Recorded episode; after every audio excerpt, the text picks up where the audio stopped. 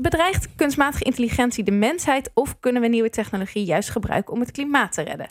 Er komt in ieder geval een Europese AI-wet om de ontwikkeling van kunstmatige intelligentie in goede banen te leiden. Twee jaar lang onderhandelden Europarlementariërs over het wetsvoorstel en afgelopen juni bereikten ze een akkoord. We bespreken die vandaag met Kim van Sparretak, ook Europarlementariër voor GroenLinks. Ja, ja, onderhandelde namens de Groenen mee, dus ik dacht, uh, normaal bespreek ik alleen met Bas, maar nu moet jij gewoon ook aan tafel zitten. Helemaal goed. Het is ook een stuk interessanter, denk ik, ja. Ja. Dat, dat, dat Kim dat gaat zeggen en niet ik. Ja. Dus het is meer vandaag Iemand die meer... eh, echter aan tafel. ja, het is meer eh, bellen met zat. Kim vandaag. Yes. Ja, wat hadden we bedacht? Kletsen, Kletsen met Kim. en bellen met Bas. Ja. Eh, dus heel fijn dat jullie er allebei zijn.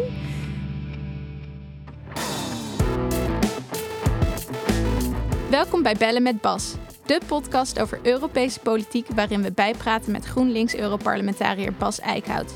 Mijn naam is Mijke Vedder.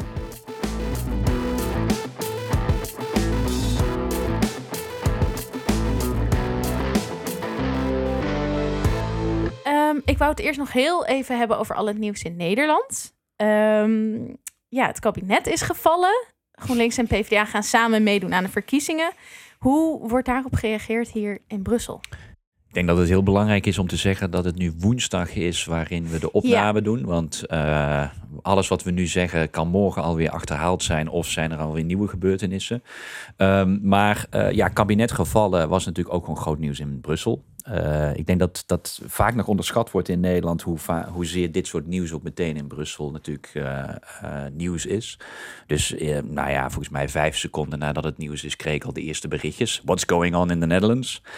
Eh, wat dan best wel moeilijk te beantwoorden is, want dat weet je eigenlijk ook niet helemaal duidelijk. Van ja, wat is er nu eigenlijk aan de hand in Nederland? Ehm, maar goed, eh, wat meer vragen oplevert in de groene fractie is natuurlijk die samenwerking met de PvdA. Eh en ook dat moet je weer in de context zien dat eh, Groenen en Sociaaldemocraten niet in elk land heel erg lekker samenwerken. Zoals de Vlamingen zeggen: wat moeten jullie met de sossen? Eh, eh, Dat, dat is de naam voor de Sociaaldemocraten. ja, dat hier. is een niet vriendelijke benaming Ah, volgens mij van de Sociaaldemocraten. Ehm, en dat heeft er bijvoorbeeld mee te maken dat de Vlaamse Sociaaldemocraten zeer waarschijnlijk naar richting N-VA gaan opschuiven ehm, in de volgende verkiezingen. Dus daar maken eigenlijk de Sociaaldemocraten een andere richting door dan wat we in Nederland zien. Dus eh, het verschilt gewoon echt per land hoe die samenwerking is. Ehm, in veel landen is die stroef. En wordt er dus ook wel een beetje gekeken met, met argwaan, maar ook wel jaloezie. Omdat iedereen natuurlijk ook wel ziet dat in heel Europa eh, rechts aan krachten aan het winnen is. Dat steeds vaker we, de christendemocraten, hè, zeg maar fatsoenlijk rechts met minder fatsoenlijk rechts gaan eh, samenwerken, om het zo maar te verwoorden. Hè, dat, zie je in, eh, dat zie je in Italië, Finland, Zweden. Wie weet, aanstaande zondag Spaanse verkiezingen. Wat gaat daar gebeuren? Eh, dus, dus in die zin, de noodzaak tot samenwerking wordt steeds groter voor progressieve bewegingen. Alleen dat is nog niet overal even soepel en even makkelijk. En ook omdat er dus wantrouwen is, en daar zit soms wat die argwaan, maar ook ergens wel van, goh, hier zouden we misschien wel van kunnen leren. Ja. En dat is ook een beetje hoe ik het probeer uit te leggen. Van kijk, in Nederland worden wij er iets meer toe gedwongen door ons kiesstelsel. We hebben twintig partijen nu in de Kamer zitten. Ehm, dat is zo versnipperd, daar moeten we iets tegen doen. Dus dat, die noodzaak is groter in Nederland. Maar ik denk dat dit uiteindelijk een debat wordt in elk land. En zoals wel vaker lopen we dus een beetje voor op een politieke discussie in heel Europa. Hm. En zo probeer ik het maar uit te leggen. Ja, nou, voor mij klinkt dat best, eh, best duidelijk. Eh, er zijn nu ook al geruchten dat Mark Rutte naar Brussel zou komen. Ik was eerst even heel erg blij vooral dat hij nou, eindelijk heeft besloten om, eh, om in Nederland ermee te stoppen. Maar Komt toen hij dacht nog ik, oh dichterbij god, ook, komt, ja. hij, komt hij hierheen? Hmm. Kim, hoe, hoe zie jij dat? Met ledenogen, zie je dat aan? Of, ehm, Nou ja, goed, wat, wat we nu hebben bijvoorbeeld bij de Raad met Jean-Michel is ook niet eh, je dat misschien. Maar ehm, nee ja, eh, het is wel, het, qua timing is het natuurlijk perfect om eens rond te shoppen of hier nog eh, leuke baantjes zijn. Dus ehm, ik, eh, ik, ik ben wel een beetje bang dat hij deze kant op gaat komen. Maar ehm, we weten het niet, we gaan het, we gaan het zien. nee. De liberalen zijn, eh, zijn nu Nee? niet meer zo sterk als de vorige keer. Dus dat is, geeft, ge- ha- gaat wel een, een andere dynamiek geven. Of, of zij daadwerkelijk ook ehm, die, die grote posten krijgen. En dat was bij de vorige verkiezingen hebben de liberalen natuurlijk ontzettend gewonnen. Met name door Macron. Ehm, je ziet, zag gewoon echt dat ze overal super populair waren. Dat is nu gewoon echt een stuk minder in heel veel landen. Dus, ehm, dus daar gaat het ook nog wel aan liggen. Hoe goed de liberalen het doen eh, in Ja. de Europese verkiezingen. Daar gaat het wel aan liggen of Rutte ook eh, echt een, eh, een Porsche krijgt hier, denk ik. Ja, maar ik denk ook echt dat Mark Rutte er niet zoveel zin in heeft. En dat is, kijk, Hij was nooit zo'n fan eh, om hierheen te komen. Nee, kijk, er gaat, er gaat druk vanuit de liberalen komen. Hè? Dus de liberalen die, die zien natuurlijk wel dat Mark Rutte is een van hun sterkste troefkaarten die ze hebben. En eh, nou ja, zoals Kim al zei, eh, Charles Michel is de huidige liberaal op een toppost. Nou, zelfs de liberalen, ze hebben niet het gevoel dat dit een eh, grootste score was. Dus, dus in die zin zijn ze echt aan het zoeken naar, naar mensen die de liberalen kunnen vertegenwoordigen op een topplek. En dan zal er naar aan Mark Rutte natuurlijk eh, getrokken worden. Ook omdat Mark Rutte straks vrije handen heeft. Dus dat is in die zin is alles perfect voor Mark Rutte om een stap te zetten. Maar ik denk dat hij zelf niet wil. En, en dat heeft er gewoon echt mee te maken dat Mark Rutte voor Nederland gemaakt is bijna. Eh, hoe, hoe wij de politiek doen, hè, dat is... nou ja, dat is niet groots en visionair, zeg maar. Nou, dat past precies bij Rutte. Ehm, maar het is ook de... Hij, Die hele de- pragmatische hele houding stijl, zou hier weet misschien je wel. niet... ja, het is, eh, het is toch allemaal wat formalistischer hier. Het is wat hiërarchischer hier. Ehm, dat komt gewoon door de mengsel van andere culturen. En Nederland heeft dat natuurlijk gewoon wat minder. Ja. Eh, en en Rutte, Rutte houdt wel van dat kleinere platform waar hij zich heerlijk natuurlijk kan bewegen. Dat is echt lastiger hier. Ik denk dat hij wel Brussel veel meer is gaan waarderen, waar je ook iets kan bereiken. Maar ik denk niet dat hij het echt leuk vindt.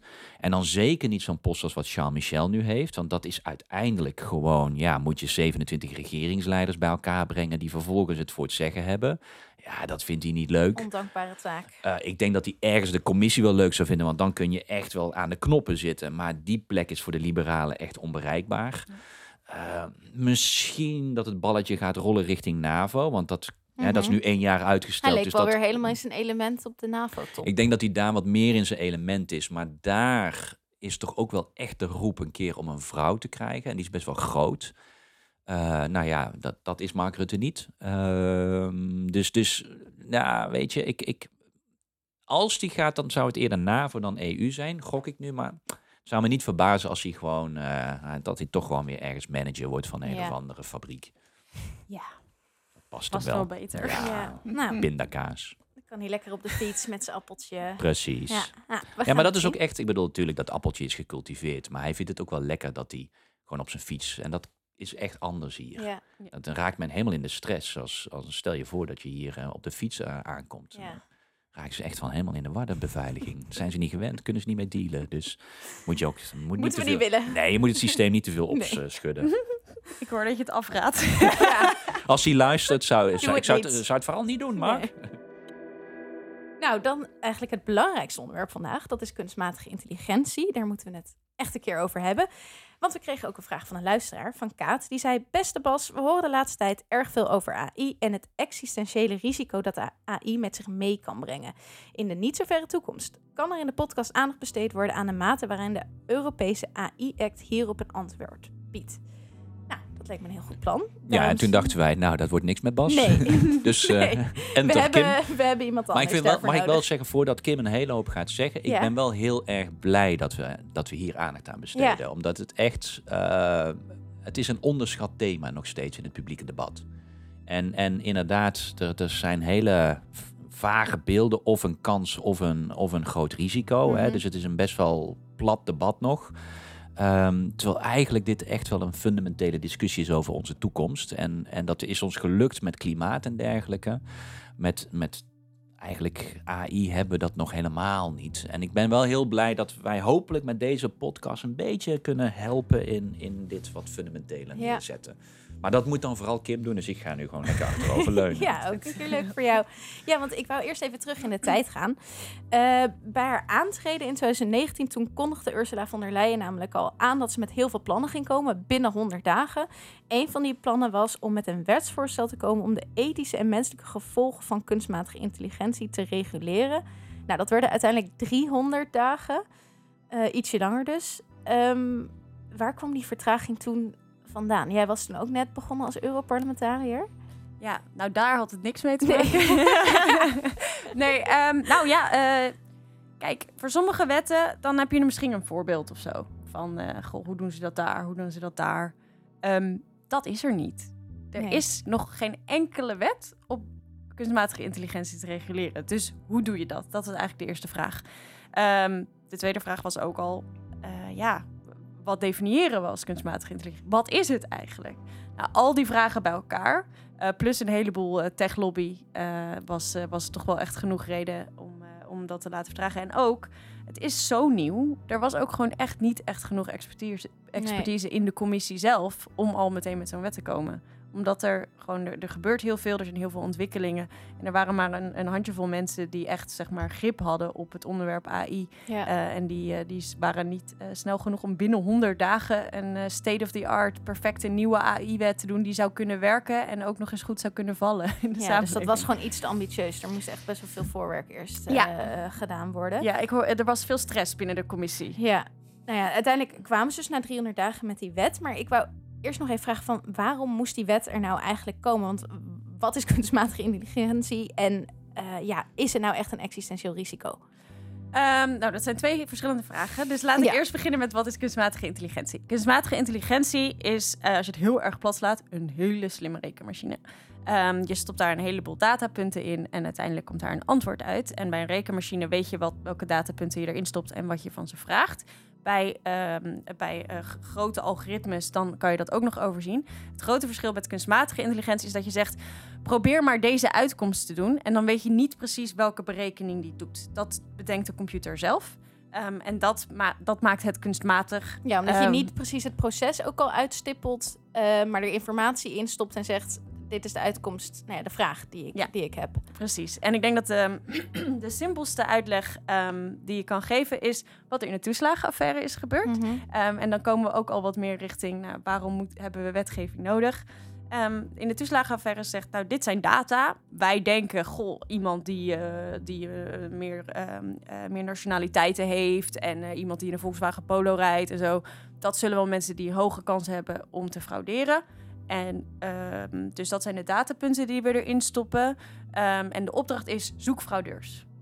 Nou, dat AI-systeem heeft heel erg zijn best gedaan en een heleboel fraudeurs gevonden. Dat die mensen niet echt fraudeurs waren, dat, ja, dat, was, dat, dat wist dat systeem Nee. niet. Die heeft gewoon heel netjes gedaan wat het deed. Ehm, en dat zijn eigenlijk de grootste gevaren die je hebt.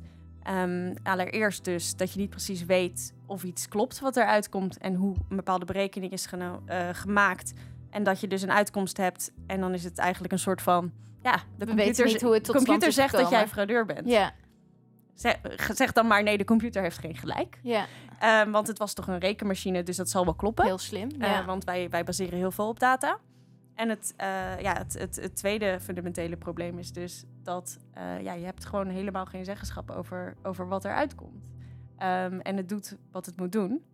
Dus, ehm, dus ja, dan, dan zit je Het is he- eigenlijk helemaal gewoon- niet transparant. Nee, er is totaal geen transparantie over, over wat er gebeurt. En dat zijn eigenlijk de ethische bezwaren die er zijn. En eigenlijk zijn dat soort redenen de reden dat je dus ervoor moet zorgen dat er wetgeving komt. Dan Ja. heb je nu de vraag, gaan we ook allemaal een existentiële crisis Ja, want krijgen daar met waarschuwen dus best wel veel mensen voor. Juist ook mensen uit Silicon Valley die zeggen... ja, AI moet gereguleerd worden... want het is inderdaad echt een gevaar voor de mensheid. Want het kan zich zo ver gaan ontwikkelen... dat het ja, een soort robots worden die nou ja, ons over gaan nemen, klinkt het een beetje. Moeten we daar ons echt zorgen over maken? Nou, daar zijn we echt nog totaal niet. Nee. Dat is echt nog, ik bedoel, we kunnen nu afbeeldingen maken waar mensen zes vingers hebben. Nou ja, leuk. Ja, Ja, dus dat is trouwens de tip als je wilt checken of een plaatje klopt of niet. Dan als, als eerste naar de handen kijken. Want dat kunnen, nou, gewone kunstenaars kunnen dat ook niet goed, handen schilderen. Dus eh, nou ja, hetzelfde probleem heeft AI. Mhm. Ehm, en ehm, eh, dus dat, daar zijn we nu. Ehm, en echt die beelden die we nu hebben van ja, de Hollywood-films, eh, de Terminator, dat soort zaken, daar zijn we gewoon echt nog niet. Wat ik wel denk dat absoluut cruciaal is, dat we wetgeving, met wetgeving komen die ervoor zorgt dat er altijd nog een mens in de knoppen zit en altijd een uitknop is. ja. Voor elke soort machine hebben we, is dat wetgeving. Is, de wetgeving is, er moet altijd een uitknop zijn. Dat moet er ook zijn voor AI. Ehm, en ik denk als we dat voor elkaar krijgen, dan, eh, dan moet het wel lukken. Als het gaat over ehm, AI en, en nou ja, van die automatische robots... eh, die, die, ehm, die in eh, oorlogsgebieden kunnen worden gebruikt. Die, Hmm. eh, die gewoon zeggen van, ja, deze persoon of al- alles wat je ziet in dit gebied, schiet maar af. Ja, dat is wel heel gevaarlijk. En daar moet ook gewoon Ja, heel dus snel... Er zijn wel hele enge dingen die nu ook al gebeuren. Ja, maar dat, dat, en dat is wel iets waar we gewoon wereldwijd ehm, mee bezig moeten gaan. Ja. Maar ik denk dat de, de, ja, de dingen waar we nu vooral mee bezig zijn, dus inderdaad die ja, ethische gevaren, Mhm. dat is wel echt eh, waar, we, waar we nu naar moeten kijken wat er gewoon gebeurt met mensen die tegenover een computer staan. En eh, ja, maar moeten bewijzen dat, eh, dat wat zij zeggen klopt Ja, versus een Want dan computer. sta je toch snel met lege handen. Ehm, en jij noemt nu een paar gevaren, maar ben je in je werk ook al veel goede voorbeelden tegengekomen van AI, waarvan je juist denkt van nee, dit, dit is juist, moeten we heel erg versterken? Ja, zeker. Ehm, het, he- het biedt heel veel kansen. Ehm, bijvoorbeeld, ik ben een tijdje geleden in het Erasmus MC geweest. En ehm, daar hebben ze echt ontzettend interessante dingen zijn ze daar aan het maken. Ze hebben bijvoorbeeld een app gemaakt. En die kan beter dan de gemiddelde huisarts voorspellen of een vlekje op je huid, of dat huidkanker is of niet. Ja, Nou ja, dat soort dingen. Dat, dat kan zoveel leed ehm, eh, verminderen. Ehm, dat is wel echt iets waarvan ik denk, ja, daarin, zeker in die medische sector kunnen we gewoon heel veel, heel veel goede dingen doen. Maar ja, dan moeten we er wel voor zorgen dat die datasets kloppen. Ja. Het, het bekendste voorbeeld rondom huidkanker is natuurlijk dat op een gegeven moment die eh, AI-systemen alle foto's waarop een meetlatje te zien was, ging flaggen als een, ehm, eh, als een kwaadaardig gezwel of een kwaadaardig vlekje. Want dat hadden ze geleerd. Want eigenlijk alle positieve ehm, eh, uitkomsten, daar zit een foto op de foto zie je een meetlatje. En dat leert dat Ah. AI-systeem leert dat dan te herkennen in plaats van Ja. het vlekje. Dus dat soort dingen zijn gewoon super belangrijk om daar gewoon goede regels voor te hebben en goed te testen. En zeker ook, we zien eh, dat überhaupt natuurlijk in alles, ehm, dat toch de, gem- de, de gemiddelde witte man vaak wordt gebruikt om eh, bepaalde dingen te testen. En dat, Ja. ehm, no offense Bas, ehm, heeft toch ook wel een eh, negatieve impact op, op, ja, op andere ja. minderheden. Dus de informatie die in zo'n systeem stopt, moet in eerste instantie ook gewoon kloppen. Ja, en vooral ervoor zorgen dat hij een beetje representatief Een reflectie is van de werkelijkheid. Ja, duidelijk. Nou, na die 300 dagen lag er dus zo'n wetsvoorstel. Eh, toch duurde het toen nog twee jaar eh, voordat eh, het Europese parlement een standpunt daarover innam. Dat was afgelopen juni. Wat, wat is er allemaal in die twee jaar gebeurd? Jij onderhandelde namens de Groenen. Eh, What took you so long? Nou ja, we hebben natuurlijk is een van de, de meest ehm, oninteressante dingen in het Europese parlement is de ruzies tussen de verschillende vakcommissies. Dus best wel lang eh, ruzie gemaakt welke vakcommissie uiteindelijk over deze wet mocht onderhandelen. Hm. Dat heeft echt heel erg want lang tussen geduurd. welke commissie speelde dit? Eh, nou, we hebben de interne marktcommissie en consumentenbescherming. Ehm, dat, daar, ja, wij gaan over de digitale eengemaakte markt. Mhm. Dus daar, daar dat, en aangezien het gaat om, eh, om producten en productveiligheid, dat valt daaronder. Maar je hebt ook de juridische commissie, want het is een, een wet die ook best wel veel eh, juridische impact kan hebben. Het gaat ook heel erg over aansprakelijkheid. Dus de juridische commissie vonden dat ze daar wat over te zeggen hadden.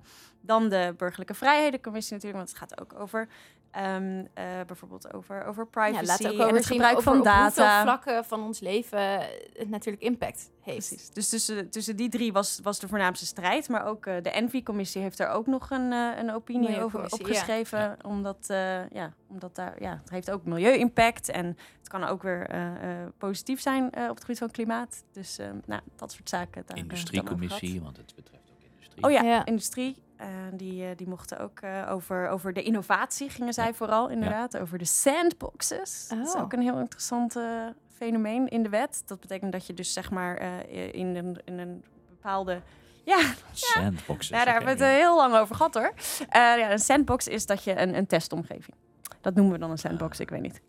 Komt vast uit Silicon Valley of zo. Dat is een spannende, Ja, er worden spannende ook vaak hele hype-woorden. spannende termen gebruikt. Ja. Inderdaad, als het over AI gaat, en dan, dan blijkt het uiteindelijk nou ja, best begrijpelijk te Een zijn. zandbak. Ja, Dat is het eigenlijk, ja. Waarin je dingen test. Oké. Ja. En wat was de conclusie van die interne discussie over wie het nou ehm, daarover mag gaan onderhandelen? Ja, uiteindelijk was het dus een gezamenlijk proces tussen de, de burgerlijke vrijheden en de interne marktcommissie. Eh, wat betekent dat je dus ook twee rapporteurs hebt, twee schaduwrapporteurs Ja. eh, per, per eh, dat fractie. maakt het hele proces ook wel weer ingewikkelder, lijkt me. Ja. Meer, nog meer afstemmen. Ja, dat, dat maakte het inderdaad nog een stuk ingewikkelder. Het voordeel Ja. is, wij groenen, wij zitten meestal op één lijn. Dus ik en mijn groene counterpart Sergey, ehm, wij gingen helemaal lekker. Wij waren het altijd met elkaar eens en wij vulden Nou, elkaar gewoon lekker aan in de onderhandelingen. Ja. Maar ondertussen de liberalen, die lagen totaal met elkaar overhoop. Intern tijdens, ook. Tijdens de onderhandelingen, ja. Ja. Ik ben een beetje in de argumenten gedoken die nou ja, steeds tijdens de onderhandelingen eigenlijk op tafel eh, werden gelegd. En wat mij opviel was dat eigenlijk het steeds die discussie ging over innovatie eh, versus regelgeving. Dat eigenlijk regels voor AI, dat dat innovatie zou, zou hinderen. Wie, wie zijn de mensen die daarmee mee kwamen? Ja, toch vooral de liberalen en de christendemocraten. Die, eh, die zijn eh, op de dood dat als wij ook maar één regeltje instellen, dat, eh, dat dan alles misgaat en we geen AI meer hebben. En dat, dat zou dan ook nog het einde van de wereld betekenen, volgens hun, volgens mij. Maar ehm, geen AI. Ja, dus dat ging niet ja. eens inhoudelijk heel erg over welke regels er moeten komen, maar gewoon überhaupt discussie van moeten we Zo min regels mogelijk en hoe ver regels. gaan we daarin? Ja, en ook ehm, nou, de regels die er zijn, die zo makkelijk mogelijk eh, te omzeilen maken. Dat was ook wel een van de inzetten van, eh, van zeker de Christen-Democraten, maar ook van, eh, van de liberalen deels. Ja. Ja, ergens denk ik ook inderdaad van AI is, staat nog zo erg in de kinderschoenen. Er kunnen ook heel veel goede dingen mee gedaan worden. Ja, moet je inderdaad dat proces heel erg gaan inperken van, van, nou ja, van bovenaf? Ja, waarom is dat volgens jou dan wel of niet zo? Nou ja, ik denk dat het heel belangrijk is dat we regels hebben. ehm, en dat we in ieder geval voor zorgen dat de grootste uitwassen en de, en de specifieke gevaren, dat we proberen die zoveel mogelijk te vermijden. Eh. Ik denk dat dat ook juist positief is voor innovatie. Want als er dingen misgaan, zoals een toeslagenaffaire, maar er zijn ook genoeg andere voorbeelden. Hè? Eh, Tesla's die zelf rijden, dat is ook AI, eh, die, die mensen omverrijden of, of crashen of wat dan ook. Ja, dat is niet goed voor innovatie. Mensen worden daar juist arg- argwanend van en denken: oh nee, ik wil dit niet. Dus, ehm, dus ik denk dat het juist heel goed is dat we de, de gevaren proberen in te perken. Ehm, en verder proberen zoveel mogelijk wel eh, zeker ehm, ethische AI hier in Europa wel te, wel te stimuleren. En dat is ook wel een beetje hoe de wet is opgebouwd. De, het gaat heel erg over, oh, dit zijn hele ingewikkelde, moeilijke regels, maar dat valt best wel mee.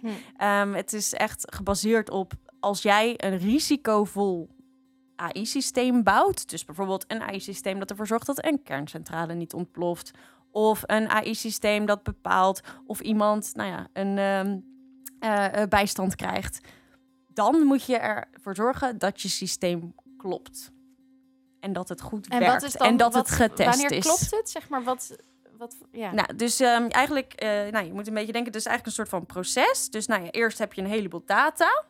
Eh, je moet zorgen dat die data, dat daar dus geen bias in zit, dat het niet discrimineert, dat het niet alleen maar gebaseerd is op één, één populatie eh, of één groep in de, in de samenleving. Dan heb je eigenlijk de opdracht die je geeft. Nou, daar moet je transparant over zijn, moet je bijhouden wat voor opdrachten je hebt gegeven. Dan, en, en ervoor zorgen dat daar dus al niet racisme of weet ik het wat in zit ja.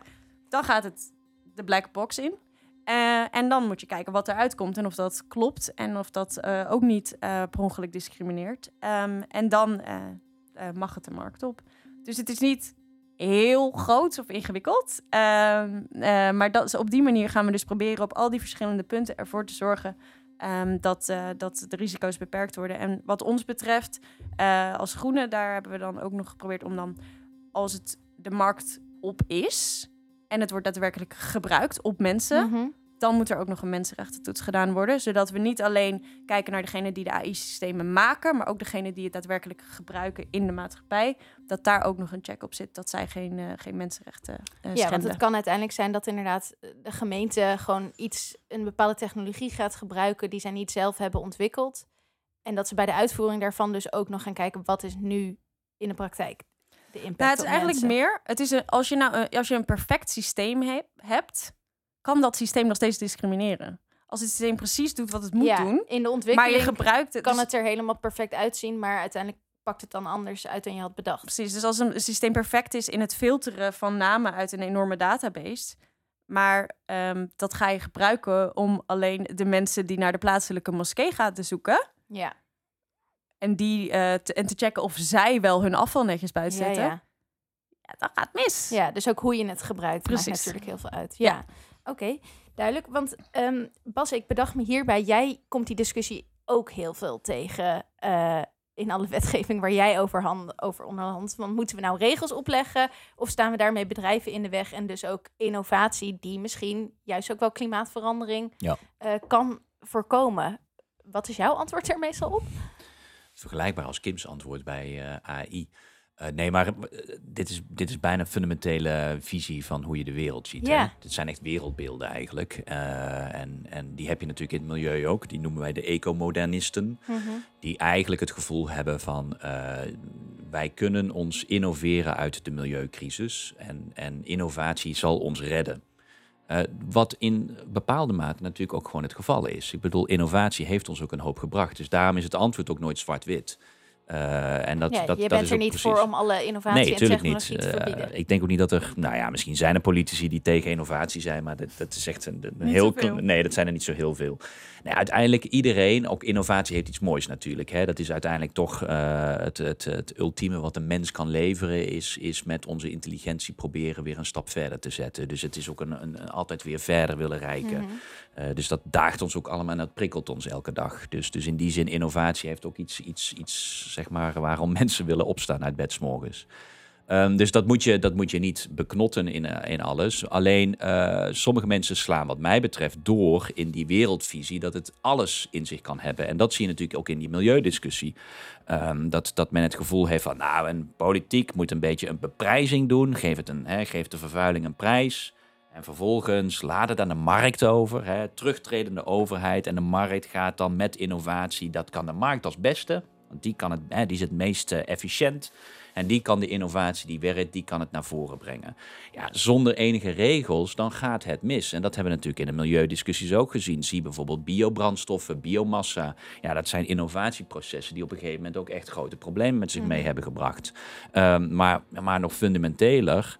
Uh, wat wij ook zien is dat je soms juist als overheid innovatie echt moet sturen. En dat is natuurlijk ook die hele discussie. De grootste innovaties zijn vaak overheidsgestuurd gekomen. Uh, en, en bijvoorbeeld de hele ontwikkeling van duurzame energie is echt gekomen omdat in de jaren 90 een land als Duitsland heeft gezegd: daar gaan wij nu heel expliciet op sturen. Stel je voor dat Duitsland in de jaren 90 had gezegd: nee, terugtredende overheid, uh, prijsje en we zien het wel, maar laat het aan de markt over.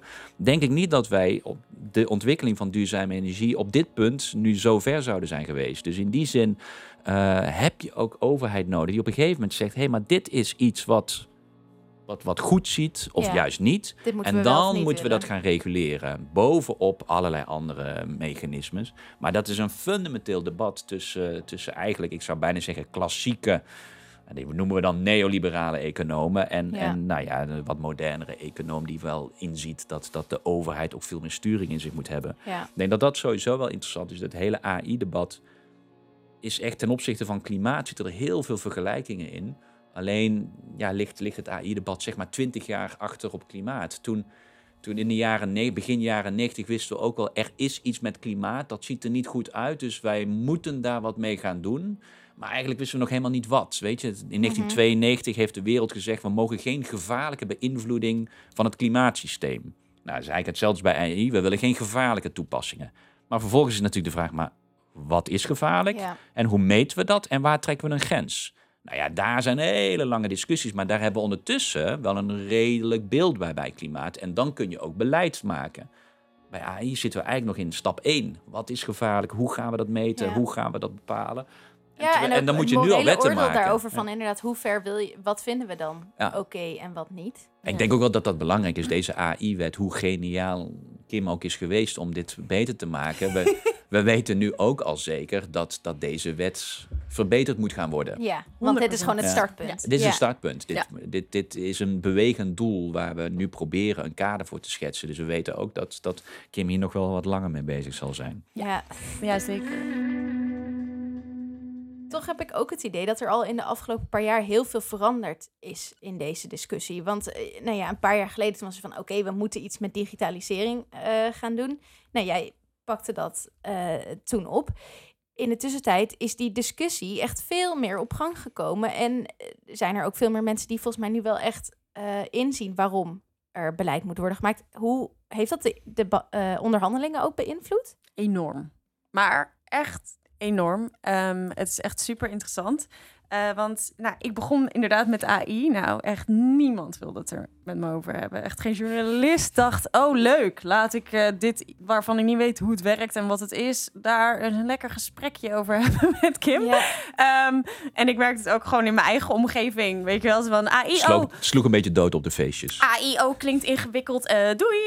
ja. Ehm, eh, misschien een beetje hetzelfde als begin jaren Ja. negentig met eh broeikasgas wat. Ja. Ehm, ik denk dat het daar op zich wel mee te vergelijken is. Eh, dus misschien moeten wij ook gewoon nog een beter iets als klimaatcrisis. Ik hoop alleen wel dat wij AI-crisis Ja, nooit ook gaan de krijgen. taal Ja. inderdaad die je Dat is- gebruikt. ja, Ja. dus dat, nou goed, daar, zitten, daar kijken we nu naar. Ehm, nee, maar in het begin was het echt, eh, zeker als het gaat over de ChatGPT-achtige systemen, dus eh, generatieve modellen. Ehm, dus die systemen die zelf iets maken, zoals een plaatje of een tekst. Ehm, nou, daar waren eh, zeker de rechterpartijen, de, de partijen aan de rechterflank. Die zeiden allemaal absoluut geen wetgeving daarop. En zelfs laten we ervoor zorgen dat er specifiek geschreven staat dat voor hun een uitzondering wordt gemaakt. Was dat weer dat innovatie? Innovatie, ja. En, ja. ehm, en, en de wet is zo gemaakt dat ik wat, ik, wat ik al zei, heel specifiek naar specifieke risico's kijkt. Dus als het doel van een systeem is om ervoor te zorgen dat, nou ja, eh, dat alles goed gaat in een eh, energiecentrale, dan is, het dan is het hoog risico en dan gaat de wet in werking. Voor hele simpele AI-systemen geldt de wet ook helemaal niet. Ehm, en ehm, ja, wat, wat doet ChatGPT? Ja, maak tekst. Ja. Als doel op zich is dat geen risico of hoog risico. Het heeft niet één duidelijke functie of het wordt niet in één bepaalde sector ingezet. Het kan van alles. Het kan van alles, dus het moet gewoon niet onder de wet vallen. Hm. Ehm, en daar zit natuurlijk ook heel veel lobby achter. Want welke bedrijven zijn het die die grote modellen maken? Eh, Google en Microsoft. En die hebben gewoon ook heel veel geld en heel veel. eh, die hebben echt van voordat die wet kwam, hebben zij gezegd: deze modellen moeten er niet onder vallen. En we schrijven de wet op zo'n manier dat de wet er niet onder valt. Dus ook in het commissievoorstel valt het er niet onder. En wij hebben als Groenen en ook als Sociaaldemocraten altijd gezegd: het moet wel eronder vallen. Laten, we- laten we ervoor zorgen dat zij, juist omdat alles ermee kan, in ieder geval meedoen aan die, die basisprincipes van veilige en ethische AI. Eh, maar aan de rechterkant, daar was geen echt geen niet over te praten. Het was niet, niet te doen. En ehm, de lobby was daar ook extreem sterk op. Ehm, ze spenderen ook nu ondertussen meer. De big tech lobby spendeert nu meer dan de fossiele industrie in, eh, in Brussel. dat dus dat wat. zegt wel wat. Dus het was echt, eh, echt bizar hoe, eh, hoe hard ze aan het lobbyen waren. Maar toen gingen die grote techbedrijven kwamen in één keer naar buiten. Met ChatGPT en al die grote generatieve modellen. En, uiteindelijk, en was er in één keer discussie. Ja, Mensen kwamen naar me toe en vroegen: Oh, wat zijn jullie eigenlijk aan het doen? Oh, dat AI is toch wel interessant. Ja. Feestjes werden leuker, inderdaad. het was in één keer een heel ding. Ah, mijn ouders bellen. Oh, jij bent hier toch mee bezig? Ja, ja, ja. Dus, eh, oh, nou ja, dat. Ehm, en, eh, en, en toen zag je toch wel op een gegeven moment tijdens de onderhandelingen over dit onderwerp weer dat ik eigenlijk alleen maar hoefde te zeggen: Ja, jongens, we kunnen toch niet met een AI-wetpositie naar buiten komen als parlement.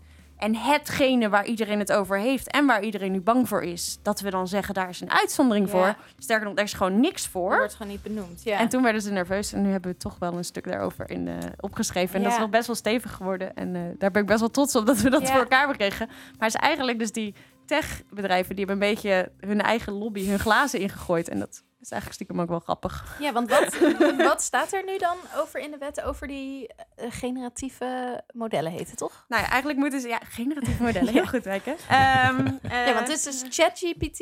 Wat, moet, wat moeten we ons daar nog meer bij voorstellen? ChatGPT, eh, Lenza, dus dat is echt eh, die, die, eh, die plaatjesmaker. dus ja, dat soort eh, systemen. Maar ook, ja, het zijn ook systemen die ehm, bijvoorbeeld eh, zelf weer nieuwe modellen kunnen bedenken. eh, om weer nieuwe AI te maken. Dat, Ja. soort, eh, dat soort zaken.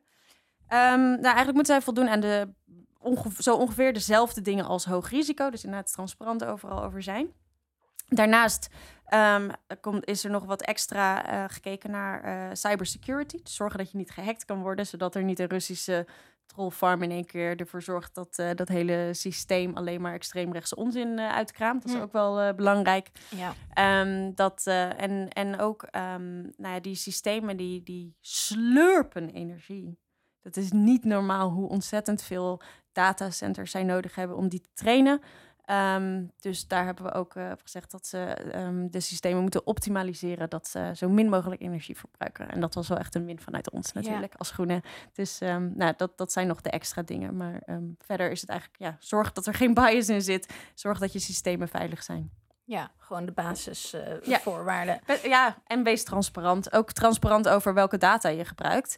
Dat is eh, natuurlijk zeker bij, eh, bij ChatGPT is dat natuurlijk een discussie geweest. In, eh, in Italië hebben ze het al, al verboden. Omdat ze bang waren dat het hele internet was, ehm, was leeggeschraapt. En dat er allemaal pri privédata ingezet waren. Dus eh, op copyright gebied en, en op persoonlijke data gebied ehm, moeten ze ook wat transparanter zijn. Dan moeten ze duidelijk uitleggen dat ze niet zomaar alles gestolen hebben. Dat was bijvoorbeeld bij een van die eh, image generators, sorry, plaatjesmakers. Is dat, is dat een Nederlandse woord? Nou, het Ja. zal wel. Plaatjesmakers. Niet te verwarren Eh, met praatjes maken. Nee, precies. Ehm, eh, wa- was het zo dat ze op een gegeven moment bij, bij sommige ehm, eh, beroemdheden... dat er altijd dan een, eh, een, zo'n watermerkje in zat van Getty Images. Mhm. Omdat ze dus Dat blijkbaar die hele database Ja. hadden leeggeschraapt. Dus nou ja, dat soort, eh, Ah. dat soort dingen, daar moeten ze dan ook eh, wat Transparanter zijn over zijn. En, Wat eh, erin gaat. Ja. ja, nou, en dat mag ook niet. Dus dat mogen ze dan ook niet meer doen. Nee. Als je weet wat er gebeurt, kan je ook zeggen van... Nou ja, je doet dus blijkbaar iets wat niet mag. Precies, net als dat bij Google is er, is er een, zijn mensen bang dat zij eigenlijk alles van Gmail er ook in hebben gestopt om het Ja. te trainen. Nee. Nou, ja, Ja. dat mag ook niet. Dat is, gaat gewoon tegen de, de, de data, Nee. de, de privacywet in. vrij Dus- logisch eigenlijk. Maar dat innovatie, hè, de lobby op innovatie, die neemt echt absurde vormen aan. Soms had ik altijd een mooi voorbeeld. Want iedereen ergens voelde natuurlijk van ja, nee, natuurlijk moet je innoveren en Mhm. innovatie moet gebeuren. En wetgeving beknopt dat ergens. Maar om gewoon de absurditeit van die lobby te laten zien, vind ik het mooiste voorbeeld is bij eh, de stekkertjes van telefoons. dat, dat Apple echt tegen die wetgeving heeft gelobbyd, want dat zou de innovatie tegengaan. Zeg maar de innovatie om nog meer stekkers te ontwikkelen waar niemand iets aan heeft behalve de producent Ja. die absurditeit van alsof innovatie heilig is, puur innovatie om het innovatie, wat Kim heel vaak zegt. Ja, dat is echt zo absurd. En bij die stekkers denkt iedereen wel van, nee, nee, maar wacht Dit even. klopt niet. Nee, dit is innovatie voor jou, iets. niet voor ons, Ja. weet je. Dit, dit slaat nergens op. Maar dat laat wel zien hoe absurd het innovatie-lobby-argument gebruikt wordt. Het, het komt echt overal om de hoek Ja. kijken altijd. Ja. ja, en dat er dus heel veel mensen dat ook wel geloven. Ja, dat is weer dat dus wereldbeeld. niet, maar ja. Eh, het, het, het zorgt eigenlijk ook wel voor eh, status quo van, van wat we nu hebben. Ja. Dus het zijn ook vaak de gevestigde belangen die het innovatieargument gebruiken. Ook heel vaak die grote bedrijven zijn Ja, ook een stuk minder goed in innovatie. Ja. Dat is Ja, en wel wat- fascinerend hoor. Wat ook wel fascinerend was in deze discussie. Ik weet niet zo goed hoe, hoe ik gok dat bij jou net iets anders zit, Bas. Maar het was op een gegeven moment wel echt dat er werd geschreeuwd van stop nou eens. Want de, de, de onderhandelingen zijn best hoog opgelopen op een gegeven moment. Stop nou eens met de hele tijd proberen mensenrechten te beschermen. En denk ook eens aan innovatie. Hmm. Ja, die mensenrechten. ik, ik vind ook wel dat je het daar echt... Ja, ga, ik ga wel een beetje hard op mensenrechten soms. Ja, I ik know, vind het ook I wel een beetje, een beetje vermoeiend. Maar goed, dat is wel de toon waar je Ja. aan moet denken. Ja. Ja. Ja, bijzonder. Een ander eh, argument wat ook heel vaak wordt genoemd is veiligheid. Eh, en vooral in het volgens mij het laatste gedeelte van onderhandelingen, toen ging de discussie over gezichtsherkenning. Eh, over of we dat wel of niet in de publieke ruimte toe moeten staan. Want dat is ook, eh, daarvoor wordt ook AI gebruikt. Ehm, nou ja, heel veel mensen zullen inderdaad zeggen van ja, als we daar inderdaad minder criminaliteit, minder terrorisme door hebben, eh, kinderen veiliger op straat kunnen lopen, nou ja, prima. Dan Mhm. eh, lever ik daar wel iets van mijn privacy voor in. Ja, dat is inderdaad wat de rechterflank Ja. zegt, eh Mike. Goed ingelezen. ja, ja, ja. Ehm, wat, wat zeg jij daar dan op? Waarom ben jij niet daarvoor? Kijk, in een, eh, in een rechtsstaat, waarvan ik eh, geloof dat we die eh, zeker nog zijn, daar ehm, gaat het er eigenlijk om dat je altijd een reden moet hebben om, om gevolgd te kunnen worden. Of dat jij, dat jij wordt gecheckt op, op wie je bent. Ehm, dat, dat, zo zou het in ieder geval moeten zijn. En ehm, als wij nu een maatschappij creëren waarbij een camera precies weet als jij door de Kalverstraat loopt wie je bent, welke winkels je ingaat, wat je doet, dan is die hele soort, soort van voor, vooringenomenheid over dat je onschuldig bent, is gewoon verdwenen. Dus Ja. dat creëert een hele enge maatschappij. Ehm, daarnaast is het gewoon eh, ook totaal onwerkbaar als wij precies van iedereen zouden weten wie waar is en wat ze doen. Want dat betekent dat er zoveel data binnenkomt. Je kan niet eens meer ehm, een soort van ja, zoeken naar, ehm, naar. Het is echt zoeken naar een speld in een hooiberg als je dan nog wil proberen te achterhalen wat er gebeurt. Ehm, maar het belangrijkste eh, argument, denk ik, is dat ehm, we niet in een maatschappij moeten willen leven waar, waar dit eigenlijk de standaard is, waar iedereen maar wordt gewantrouwd. En ehm, wij hebben nu een, eh, een systeem eh, bedacht in de wet, waarin je nog steeds kunstmatige intelligentie kan gebruiken. Want dat is het grootste argument was inderdaad... hoe kan je nou ervoor zorgen als er een kind vermist is... dat je nog steeds wel camera's kan inzetten en AI als dat helpt. Waarin de camera's die er zijn, daar kan je AI achteraf op toepassen. Um, Oké. Als gewoon de rechter heeft gezegd, je mag nu gaan scannen, dan kan je dat achteraf doen. Dat betekent dat jij nog steeds veilig over straat kan lopen, dat er niet naar jou wordt gezocht. Dat er niet standaard. dat mensen niet standaard weten waar je bent. Zeg maar een soort van enge eh, Black Mirror-achtige Ja. Chinese praktijken. Maar dat je gewoon kan zeggen, oké, en nu gebruiken we AI om dit, om dit gezicht op te sporen. En ik denk dat Als dat de een- belangen dus echt zo groot zijn dat er een reden is om het wel te gebruiken. Precies. En daar, daar zie ik ook echt wel, eh, wel in dat dat, eh, dat dat gewoon goed kan helpen. Ehm, als het gaat over het bestrijden van terrorisme, ja, vind ik altijd heel ingewikkeld. Ik, ik heb nog nooit een camera zien opstaan om een terrorist te stoppen. Nee. Dus ehm, dat lijkt me nog steeds een, eh, een vrij gek argument. En inderdaad, mocht er een keer iets, iets helemaal misgaan, dan kan je dus na afloop inderdaad Ja, op zoek gaan naar die steeds. persoon. Maar dan hoeven we niet op elke hoek een, eh, een camera neer te zetten die iedereen zomaar herkent. Ja. En het belangrijkste is ook wel dat eeuw, binnen die discussie dat we niet alleen maar kijken naar eh, publieke camera's, maar er zijn natuurlijk ook heel veel private camera's tegenwoordig die ringdeurbellen en zo. Ja, ja. Ehm, de, het idee van de, van de Christendemocraten was dat ook die dan konden worden ingezet. En dan zou Amazon dus van iedereen moeten weten wie ze zijn en dat ook nog gaan tracken.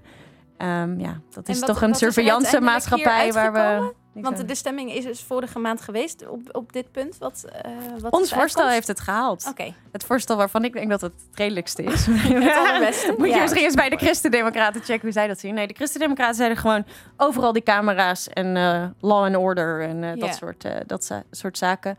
Maar gelukkig hebben we het voor elkaar gekregen dat er een meerderheid was. eh, Ja. Om een beetje, nog een beetje respect te hebben voor privacy. Een beetje respect voor de rechtsstaat Maar het is in, ook echt in gev- dit. dus, dus ik snap ook oprecht niet dat de Christendemocraten hier zo op pushen. Kijk, het idee, het idee dat je iets kan voorkomen klinkt natuurlijk heel fijn. Een terroristische aanslag voorkomen zou echt. Ik bedoel, dat willen we allemaal.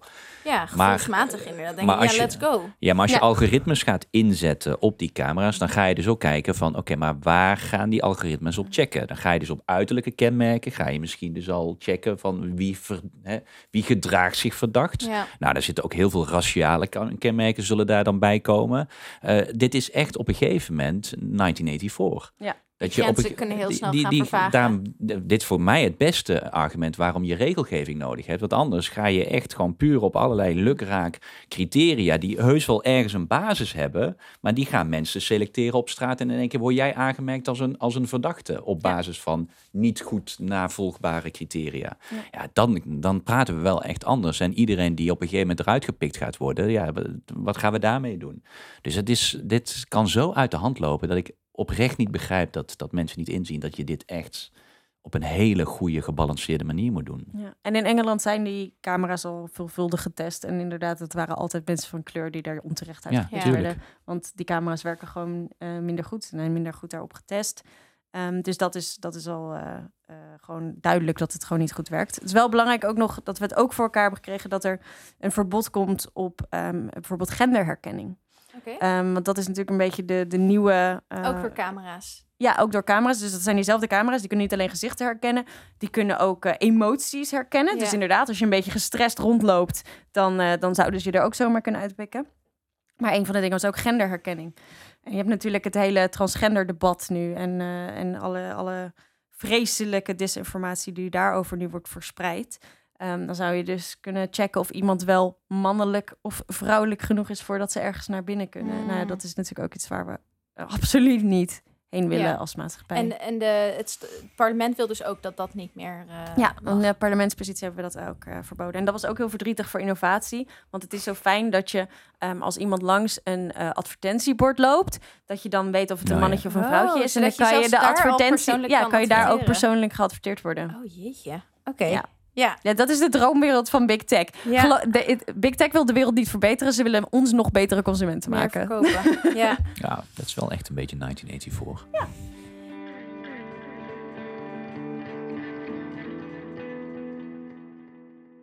Nou, er ligt dus nu een standpunt van het parlement. Dus de onderhandelingen gaan een volgende fase in. Eh, Er wordt nu onderhandeld met de EU-landen. Daar zit jij ook aan tafel.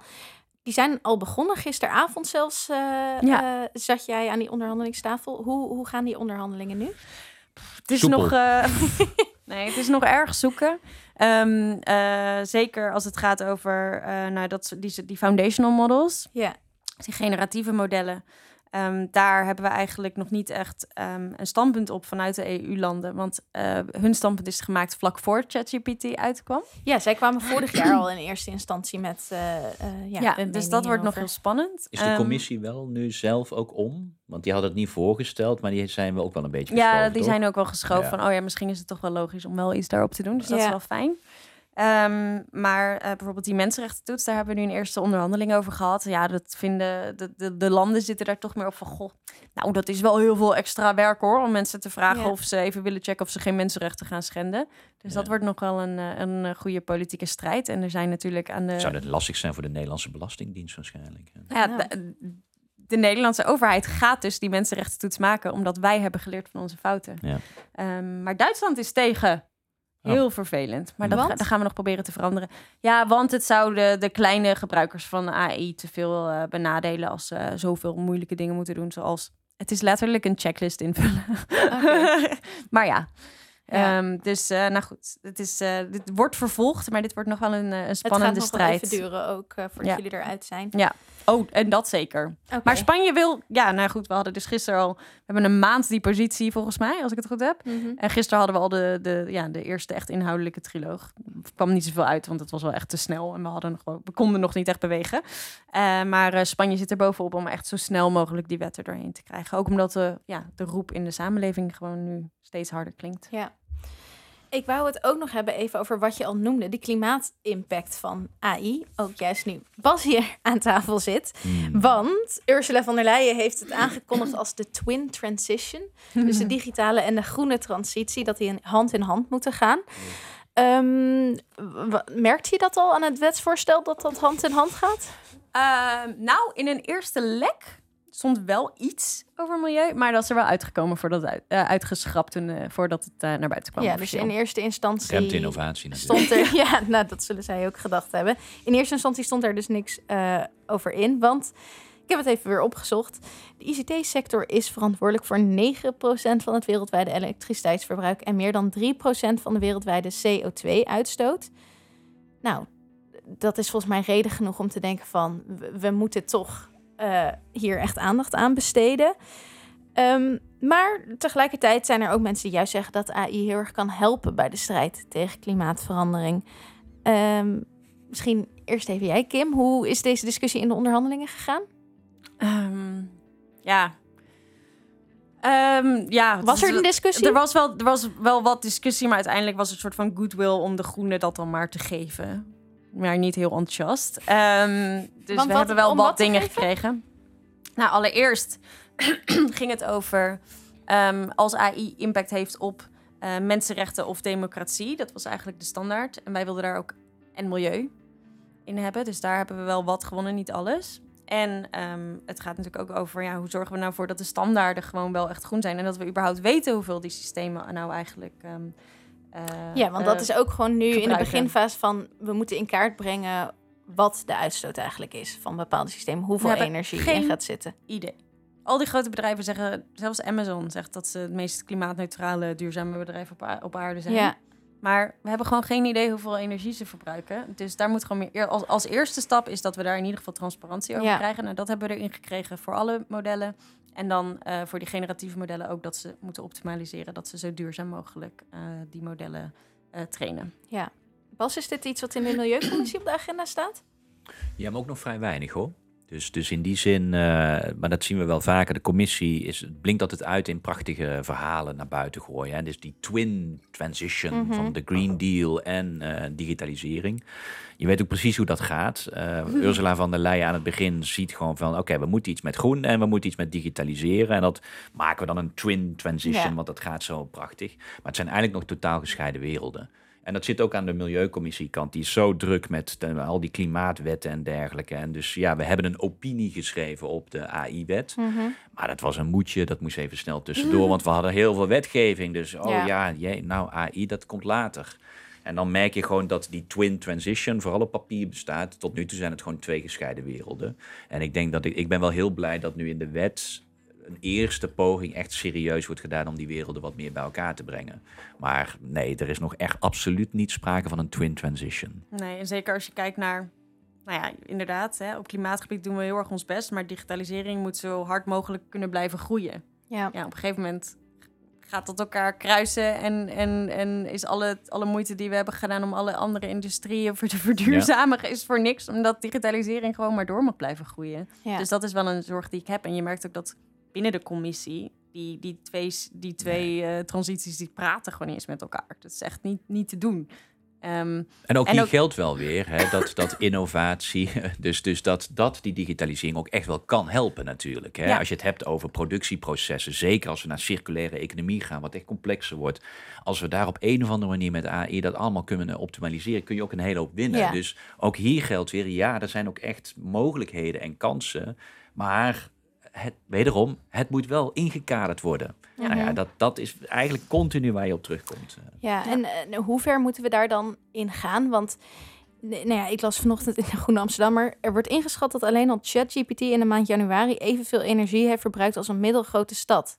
Toen dacht ik, ja, moeten we dit eh, gewoon wel willen? Je kan ook zeggen van, eh, wat levert het eigenlijk ons op? Ja, als het gaat over klimaatverandering tegengaan, prima. Maar ja, als je gewoon ChatGPT gebruikt om eh, een recept bijvoorbeeld op te zoeken... eh, ja, dat kost dus veel meer energie dan als je het eh, googelt, omdat ChatGPT gewoon veel meer informatie eh, gebruikt. Maar ook bijvoorbeeld Netflix, daar gaat ook heel veel energie in zitten. Ja, Mijn lievelingsfeitje is dat een, ehm, eh, eh, aan Alexa vragen om een lamp uit te doen net zoveel energie kost als een lamp die een halve dag brandt. Hm. Hmm. Ja, dus je maakt aan de ene kant iets efficiënter, maar tegelijkertijd qua energieverbruik is het helemaal niet Nee, efficiënter. totaal niet. Dus nou ja, dat lijkt me iets waarvan je kan zeggen van ja, moeten we dus misschien gewoon niet willen. Ja, nou ja, dat is, dat is natuurlijk een vraag. Maar aan de andere kant, we zien dus inderdaad dat dit, dit soort generatieve modellen worden ook gewoon wel voor goede dingen ingezet. Ja. Dus ik denk dat we op zich, maar ik denk ook dat, ja, ik, ik vind het gewoon heel zonde dat we hebben alle generatieve modellen komen nu gewoon vanuit grote bedrijven die alleen maar bezig zijn met winst maken. Ehm, als wij daar als overheid wat meer op zouden durven sturen, dan zouden we daadwerkelijk ervoor kunnen zorgen dat die systemen inderdaad niet alleen maar voor de, om, om ons perfecte consument te maken worden gebruikt, maar daadwerkelijk voor goede dingen Ja. voor een eerlijkere en duurzamere samenleving. Ehm, en ik, ik hoop gewoon heel erg dat daar op een gegeven moment dat dat, dat gaat klikken bij mensen. Ehm, en, eh, en ik denk de- oprecht wel dat dit soort eh, modellen ehm, eh, daadwerkelijk eh, iets kunnen toevoegen.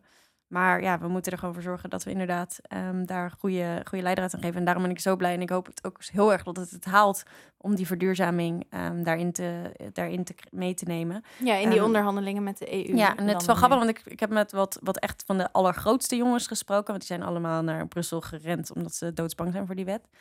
Ehm, Want, eh, en die, wie- willen, wie- ah, die vinden dat allemaal niet. ik- waar moet ik dan aan denken? De allergrootste jongens? Ja, Google, Microsoft. OpenAI, dus de bedrijven De achter ChatGPT. ja. Ehm, maar eh, maar de, bijvoorbeeld de makers van Lenza zeggen van ja, inderdaad, wij, wij willen ook verduurzamen. Want uiteindelijk is het ook veel beter voor ons als onze systemen niet mega veel energie gebruiken, want dat kost gewoon heel erg veel geld. Ja, En zeker als wij, zij willen heel graag ook dat hun modellen weer door kleinere bedrijven worden gebruikt. Als die dan de energierekening niet kunnen betalen, dan heb je ook weer niks.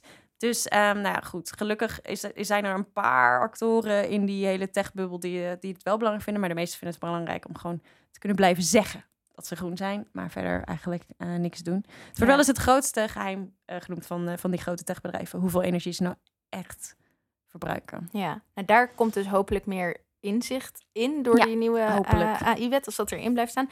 Zijn er dan verder nog dingen waarvan je denkt van, nou, dat kan nu niet in deze wet komen, maar moeten we wel doen om het duurzamer eh, eh, te maken? Ja, ik denk echt milieustandaarden voor alle AI-systemen. We moeten de datacenters veel duurzamer maken. We hebben, we hebben allemaal van die pacts om eh, dat, dat je vrijwillig zegt... ja, wij doen heel ons best om ons eh, datacentrum eh, duurzamer te maken. Hmm. Maar, geen bindende... Totaal geen bindende afspraken. Nee. Nou maar ook als het echt gaat over, over hoe wij als consumenten natuurlijk met, met, met onze apparaten omgaat, omgaan. Ja. dat zijn ook dingen waar we gewoon echt moeten zorgen dat we een recht op reparatie hebben. Dat we ervoor zorgen dat dat, dat ook die hele economie veel circulairder wordt. Ja. Ja. dan uiteindelijk kunnen we wel duurzaam digitaliseren. Maar daar zijn we echt absoluut nog niet. Dat zijn echt Nee. nog heel veel grote stappen die we nog moeten zetten. Ja. Nou, met die hoopvolle boodschap, eh, Bas, ik kijk ook naar jou. Ja. Ja, ja, ja. Heb jij daar nog iets aan Nou, toe het is wel, nou, het is traditioneel dat we bij Bellen met Bas redelijk negatief eindigen. Ja, dat hoort er een eh, beetje bij. Dus dit is, eh, En dan concludeer jij altijd, nou, dat is niet het laatste wat we Nee, we gaan het er nog over Ja. hebben. ik denk dat dat hier ook Ja. eh, heel erg van toepassing eigenlijk eh, is. De ja, onderhandelingen gaan nu lopen. Eh, hoe lang denk je dat het eh, gaat duren? Wanneer verwacht je dat er...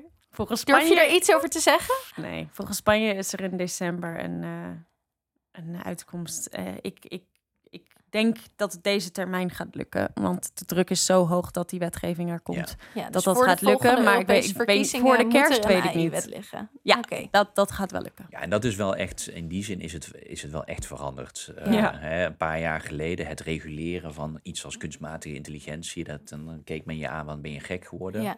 En ik denk wel dat nu bijna iedereen wel inziet van, en nu ook eigenlijk bijna dat in Europa er trots is van, hé, hey, wij zijn het eerste continent die nu een stap gaan zetten. Ja. En dat nu ook echt de wereld kijkt naar Europa. Dus Ja, dat, is, eh, ja, dat is wel echt interessant. Ja, van Nou. veel beleidsmakers van, van over de hele wereld vragen van hoe dan? Hoe doen jullie dit? Ja, dus eh, het kan ook ja. echt nog grotere effecten gaan hebben. Ja. Ja. Oké, toch een hoopvol Toch einde. hoopvol einde. Ja. Zie je? Dat is het verschil. Best wel, best wel oké dat Europa. Ja. nou heel erg bedankt allebei voor vandaag. Eh, ik heb nog een huishoudelijke mededeling. Dat is dat wij vanaf volgende week op reces zijn. Eh, dan Oh. hebben de Europarlementariërs ook even rust. Tenminste, dat, Dat hoop ik we. heel erg Ja. voor jullie. Ja. Ehm, en dan zijn we eind augustus ehm, eh, weer terug. Dus eh, dan na de zomer weer een nieuwe aflevering. Ik denk dat er een hele hoop is bij te praten. Zeker, dat Zo. denk ik ook. Genoeg. Ja. Ja. Dus eh, tot dan. Fijne vakantie. Dit was Bellen met Bas, een podcast van GroenLinks Europa en de Groenen in het Europees Parlement.